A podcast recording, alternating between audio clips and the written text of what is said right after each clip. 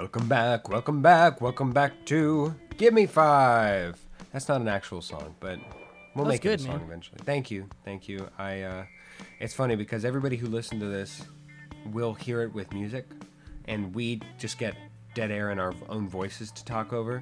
But I, I always feel like dancing. I just, I just, I have it in my soul. I want to dance, and I know that people listening to this would probably continue to keep. it. Philip is vibing right now. You guys don't even Mm. know. FaceTime is going to be broken. Here comes the shimmy. Oh, the shimmy. Whoa, whoa, All whoa, right. whoa.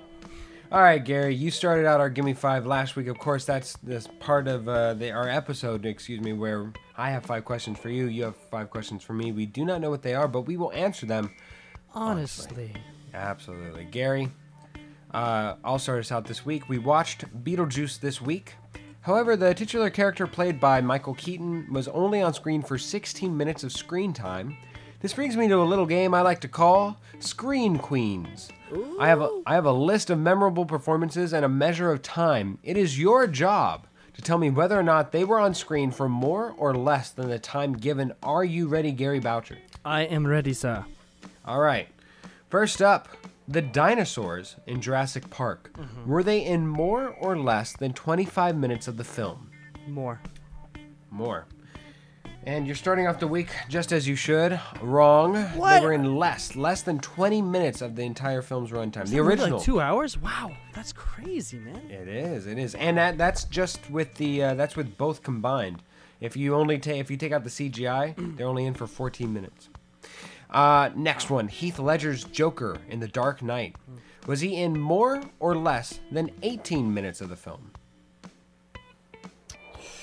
Ooh, that's good because that's like an iconic all-time performance. But mm, But a definite supportive supporting character. supporting won. character. mm, the movie's won the Oscar long for. too. Um, I I'm gonna say more. I'm gonna go with More? my yeah. I think he's in more. And you're back to even. It is more. He was on screen for a glorious 33 minutes. Oscar worthy 33 minutes. All right. Yes. Next one, keeping up the superhero trend, Chris Evans's Captain America in Avengers Endgame. Was he in more or less than 38 minutes of the film? Uh, less. The answer is more. We're back into your losing ways. He was on screen for a justifiable hour and six minutes. Yeah, I mean, I guess he's kind of the guy who gets them all together. I was just thinking, like, you know, there's like eight. Well, I guess really Infinity War has more of the split plot lines going Exactly. on. It's it's Shouldn't more overthink Thanos. This man. It's Thanos Thanos' movie, but it's all right. We continue on. I would be remiss if I didn't bring up Anthony Hopkins in this game. Hannibal and Silence of the Lambs. Was he in more or less than 19 minutes of the film? Um, with that movie, I'm gonna say less is more. Less. Less. He was in more, but only by a smidgen. It only took him 24 minutes to help Clarice on her case. I ate his liver with some fava beans. and a nice bowl of Canty or whatever it is. and finally, Dame Judi Dench for her role as the Queen of England in Shakespeare in Love. Was she hmm. in more or less than 16 minutes of the film's runtime? Wow. So I that's one of the big ones that I've missed out on. I have not seen Shakespeare in Love. Um, It's very controversial of a film. Like not even within its loving embrace of its own film, but for more for what it stands for. I, I know that it, you know, people are mad it took a, the best picture from Saving Private Ryan, which I think has aged a lot better. Um, Certainly. um, I'm just gonna guess. I'm gonna say less. You're absolutely correct. You still end the week uh, losing, but you ended on a winning note. She clocked in at eight minutes of the film. Eight minutes. That's got to be one of the Yeah. best bang for bucks. Getting an Oscar-worthy performance for only Man. eight minutes. Just but like my, my- goodness, Just like my sons, I'm ending on a win, though we have been losing this entire time. exactly, exactly. Your turn, Gary. All right, so let me make sure I can get into this correctly. Philip, this week we watched Beetlejuice, which had Michael Keaton, who played Batman. I wanted to ask you, rank your favorite. Er, who is your favorite Batman of the Batman actors? Ah, so we're going. Let's see. Who's who we got? We got Val Kilmer, Michael Keaton, and uh, Adam West. Adam West. yes. Christian Bale, Ben Affleck, and there's got to be like three more in there. Oh, Well, Ro- Robert, Robert Pattinson. Pattinson. Yep. but we have yet to see that. Although I'm I'm hopeful. I'm hopeful. And also, animated series does count for you, Batman. Oh yeah, yeah. Uh, gosh, why am I forgetting? Oh yeah. Um, no, that's that's close. That does a lot for me. But you know what? I'm I'm I'm just gonna. I'm gonna stick with um, Christopher Nolan's uh, rendition of Batman, which of course is um, Christian Bale. I I think that that was the first time we've ever seen a good Bruce Wayne and Batman. I normally we get a good Batman and then just uh, throw in your towel Bruce Wayne or Yeah. or Val Kilmer's like a, a pretty good or George Clooney's a pretty good Bruce Wayne, but not a very good Batman. Oh my God, George Clooney is Bat. Oh, I can't believe I forgot Clooney. he forgot himself. He hated Yeah. that.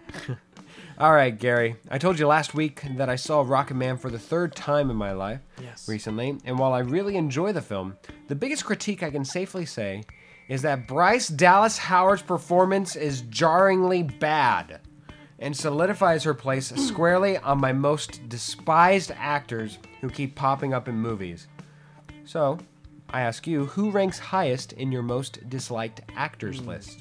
I love that you said Bryce Dallas Howard because she um she's in The Village, which Oh, her yeah, right. I do not like that movie at all, and her performance is one of the reasons. Why, and it, she's, I'm sure she's a lovely person, but now that you mention it, I haven't liked a lot of her performances. She's Okay, apparently a, she's apparently a, a great director, by the way. She she directs and she's great, but Well, so does I mean, so does your dad. I mean, so I, I'm glad to see that. No, no, because here's my here's for my real. spiel. Let me let me get pass me my soapbox. Let me stand up on this. All right, she is the symbolism. She is the uh, like the personification of nepotism. The fact that her daddy is Ron Howard has gotten her into more doors than she deserves to be in. It it's one thing if you're if you're uh, uh, my uh, my gosh now I'm I'm Michael Douglas and your dad Kirk Douglas is such a good actor and you get the door in because you know you're you're his son but then you actually go above and beyond and like create a, a really good career for yourself and you're like a respectable actor. That's one thing. It's another thing if you're Bryce Dallas Howard who as far as I can tell the only thing she brings to the table is that she's Ron Howard's daughter. Like I I can't think of again, again, I'm not speaking about the person. I'm speaking about the performance, and I think it's completely unfair that as a person, she only gets jobs and like starring roles because she's Ron Howard's daughter. That's that's it. I, you know, Bryce, I'm really sorry. I'm gonna have to look up. You probably have a few gems in there, but of the movies Jurassic that I can think World. of, of, of Jurassic, of The a dog's Village, journey. I don't even. Oh, you did you see that? No, Okay. but I already know how it turned out. Yeah, I, I just remember Rocket being Man. really Oh. pissed off about her in The Village. I totally forget. She's Elton's mom, right? In Rocket Elton's Man. mom and just plays one emotion of just utterly ridiculous. I was like, Yeah. you couldn't do anything else with it. Ugh. Anyways, So mine isn't as much movies, but when when I think about it, so my favorite show, or one of my favorite shows ever, is, is Parks and Recreation, right? And Mm. I've watched that show over and over and over again. Um, it's definitely been good comfort food in 2020. Um, and the weak point in the show, I'm sorry to say, is Rashida Jones. Um, I think that Ah. part of it is her character. Her character Anne um, is the straight man among a cast of like crazy, crazy characters. But I think that with another actress in that role who's maybe a little bit better at deadpan or being the straight man, I think it would be better. She really they, they try to make Anne a bigger character, which part of it is the writing, but a big part of it to me is like Rashida just doesn't have the extra funny gear that everybody in that cast has, and so whenever a joke falls flat just- in that show, it's usually just to be her. clear, it's Ann Perkins. of, Yes. uh, just on just to Parks be- and Rec, yeah. Right. And anytime a joke falls flat on that show, ninety percent of the time it's because of Anne, and it's a lot Hmm. of times it's Rashida's delivery, and it's sad because I don't think she's a bad actress in general, but it's a show that's very near and dear to my heart. I, I just think she isn't very good on that show, so just leaves a Fair bad enough. taste in my mouth. Yeah. Fair enough. Your turn, Gary. All right, so we talked a lot about Tim Burton a few days ago, and he has a very expansive, very unique filmography and some very, very dedicated fans. Um, I want to know where would you rank, you know, your top five Tim Burton movies? There's a surprising Ooh. amount out there. Number five, number five, I would have to say A Nightmare Before Christmas. It just Mhm. feels, I'd feel any list remiss of that is just not valid. Um, going forward, I think it's only going to get more painful. I think we'll probably, if we were to do this, I think we both have the same top one. But number four, Big Fish for me. Yes. Uh, number three, which actually I kind of want to switch with um, with Nightmare Before Christmas. So number five for me would be Batman. Batman, Okay. Big Fish, um, Nightmare Before Christmas, and then number two, not as uh, not as popular as as I want it to be, but Big Eyes. A lot of big on on this list, but have you have you ever heard of Big Eyes? It's uh, Christoph Waltz and I believe Amy. Amy Adams. Adams. He, Tim Burton did that. I didn't know that. I haven't seen it. I've heard of it though. It's very good. It's surprisingly good. Um, doesn't hurt that I love Christoph Waltz as an Yeah. actor. Um, very good. And then of course number one, I, I for me it's it's the full encompassment encompassment of, of everything Tim Burton, but also having quality and then a, a, a top notch performance. Uh, Sweeney Todd, the Demon Barber of Fleet Street. Nice. No, no Corpse Bride on your list. Uh, it's tough, man. Five. It is, man. Yeah. Five. But yeah, uh, any any anything you uh, disparage on my list? No, no, that's a solid list. I, I would probably put Corpse Bride in my top five. Hmm. Um, and I haven't seen Big Eyes, so I can't speak for it. So I guess that's where the, uh, the That's swap where would be. Yeah. That's fair. All right. Uh, let's see. There is uh, a recent LA Times article, Gary, articulating how the NBA bubble put a strain on the NBA players, with Danny Green being quoted as saying, "We're free, freedom." I'm effing free. a reporter reminded LeBron James before his first finals practice that to that point, the team had been on the Orlando campus for 85 days. This is before the first finals game yeah. Gary. By now, I'm sure you've heard of what the campus had to offer free food, uh, it was limited to what they could safely be served, uh, and free resources to fishing, golfing, and gaming, should you choose. And I know that there is a swell of thought saying, you know, the players are paid for millions for this, yada, yada, yada. But the truth of the matter is that they weren't paid to play under these isolating circumstances. So I, I go to you, Gary. Would you have been able to last as long as the Lakers and Heat did inside the Orlando bubble, given the circumstances, given everything that they had? Ooh. And, and in this scenario, am I a pro basketball player? Yeah, yeah. But let's let's make you Jared Dudley. You know, somebody who's not Yeah. gonna like like LeBron James. I, I, I can't imagine was not like focused towards something. But Yeah. Jared Dudley, oh, I mean, That guy. Also, he was just a, a recent guest on one of our co-podcasters, Bill Simmons' podcast. He's a fantastic Ah. guest. Totally check it out. Um, I actually so, and I totally agree that you know, a they're they're paid a lot of money. So like, why do they complain? But I oh, I totally understand why it's like brutal to be under those circumstances. I mean, very isolated from friends and family, playing basketball, no fans, probably the first time ever in their entire lives. You know, it's different. Um, I think I, I could last, but I think I'd have a really, really hard time, honestly. I mean, I, I'm working at home right now and I'm kind of getting cabin fever, but I can do stuff. You know, I can go around town, do whatever I want. I can drive around, whatever. Um, if I was stuck in Orlando, even playing ball, for that, just being stuck in one place, knowing that you can't leave for that long, I think I would go a little crazy. I'd have a really, really hard time. yeah, close to pretty much three months. Yeah. It's insane. Yeah. Your turn, Gary. All right, so 25 years ago, the Million Man March happened in Washington. It was focused on atonement, reconciliation, and responsibility within the black community. 100 African Americans marched on, on Washington. It was a big historic moment. Um, and there's been a few kind of milestone moments in your my lifetime, and I'd like to hear about what's what's a moment in history where you remember like the day, like exactly where you were, what was going on when it went down. Well, unfortunately for me, it always feels like whenever I get asked like a question of this ilk, uh, that it's revolving around sorrow and revolving around sad circumstances. Yeah. So, for me, I it's nothing no, near as monumental as like what you even suggested, but um, I remembered the exact where I was, how I was emotionally feeling, what I was doing for the deaths of both Michael Jackson Yeah. and the death of Robin Williams.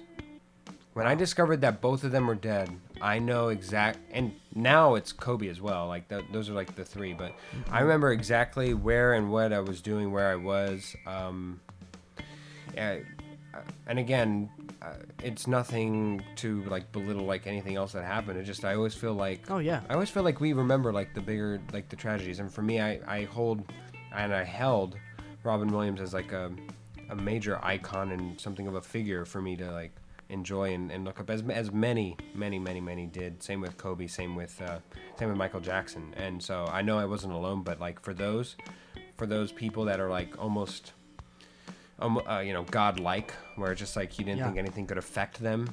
Um, for three very different circumstances.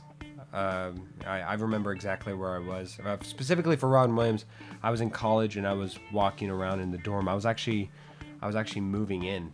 That was move-in day for summer, for, for summer session, and I remember like moving my packages in and out, and then I was like, wait, wait.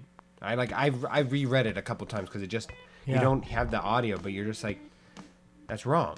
Like it, it's it's just complete and utter disbelief. Yeah. Um, as you may remember, Gary, I recently have relocated to Arizona for the time being, and I Yes, sir. rediscovered a yes, and I rediscovered a recent lost love. I gave up dairy while in LA, and I thought this includes horchata, but since my time back in or AZ, I realized that horchata is made with rice milk, and as such, I have been a horchata whore since in AZ. so, Gary, what is your current obsession, food or otherwise? My current obsession. So I've really tried to cut beer out. Um, been drinking a lot of wine, but if I had to nail down my current obsession, food or otherwise, I am obsessed with this TV show called Cobra Kai on Netflix. I might have mentioned it before wow. on the podcast. Cobra Kai has been one of the really bright spots that I found this year. Go watch Karate Kid. Go watch Cobra Kai. I will plug this show shamelessly. And then on the flip side, my uh, drum progress has gotten really, really good. I've been practicing drums like two, three hours a day, and I've been playing along with some of my favorite songs. So I'm learning to drum, and I'm pretty obsessed with that. I'd say, yeah. Nice, nice, nice. Yeah. All right, you, your turn.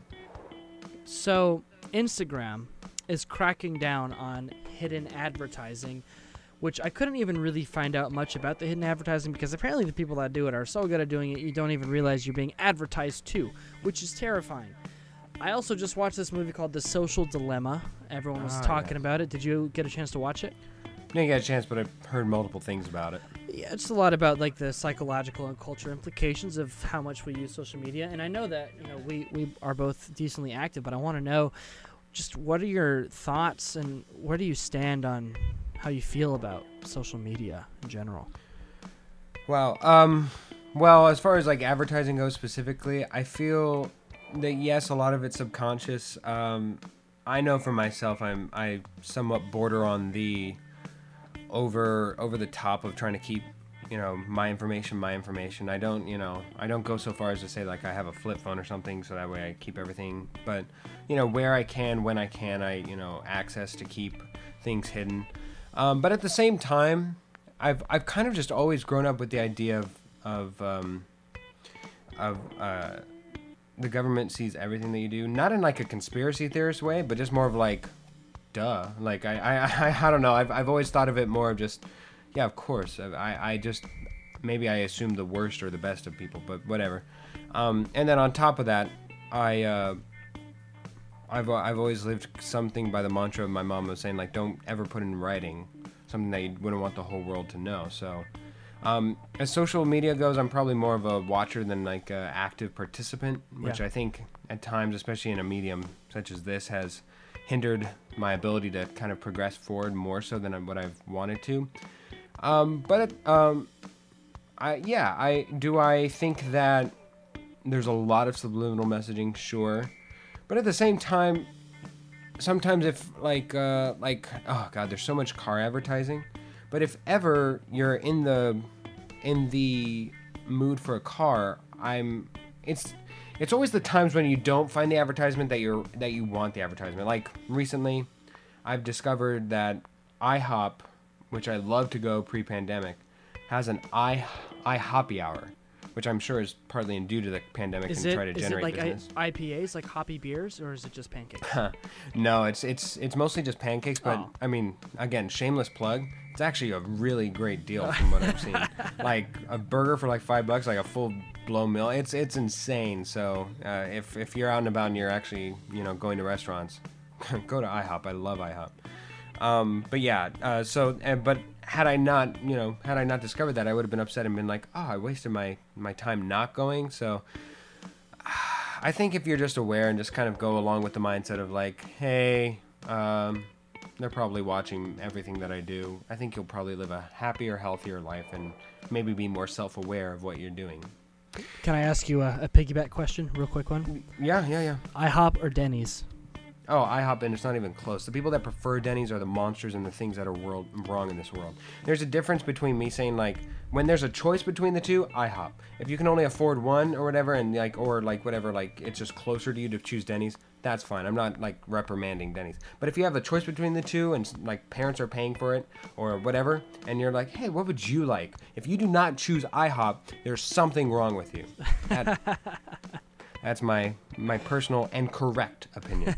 Um, uh, I believe it's my turn. So I have had some free time recently, Gary, and while we may never critique this show, I do think you and me need to talk about uh, the show I've been binging. Are you familiar with the Netflix show called The Floor Is Lava, Gary? Yes, I have not watched it, but I am very aware of it. I played it All right. growing up. yeah, as many did. For those out there who are unfamiliar with the show or its concept, a team of three members are put into a room where the entire floor is replaced with a red goo substance that can be considered lava. The team must make it from one end of the obstacle laced room to the other end in record time as they are in competition with two other teams. The team with the most members who made it to the end win, with the tiebreaker, of course, being timed. Uh, here's my thing, Gary. It's not good quality. The host is hokey, and the prize money is a mere ten thousand dollars, which is I, I yeah right right, which I get is a lot of money, but keep in mind No, already nothing. you're splitting it between three people to begin with. Not to mention some of the falls and jumps these ungraceful people have to endure look like they require medical attention like immediately after. It's before they fall into the goop, it's like broken bone and then they're like slither into the water. Oh, it's not good. But I'm hooked. Uh, what is your guilty pleasure show, Gary? Ooh, my guilty pleasure show. Um, stuff that's straight up bad that, that I'm into watching. Yeah, because I was gonna. I know you just said Parks and Rec earlier, but that's not guilty pleasure. That's that's Not a fair. guilty pleasure. I, growing up, was really into Jersey Shore, and Wow. though I are, I'm not actively watching it, I know that they have a new season. I would absolutely watch it, watch it again.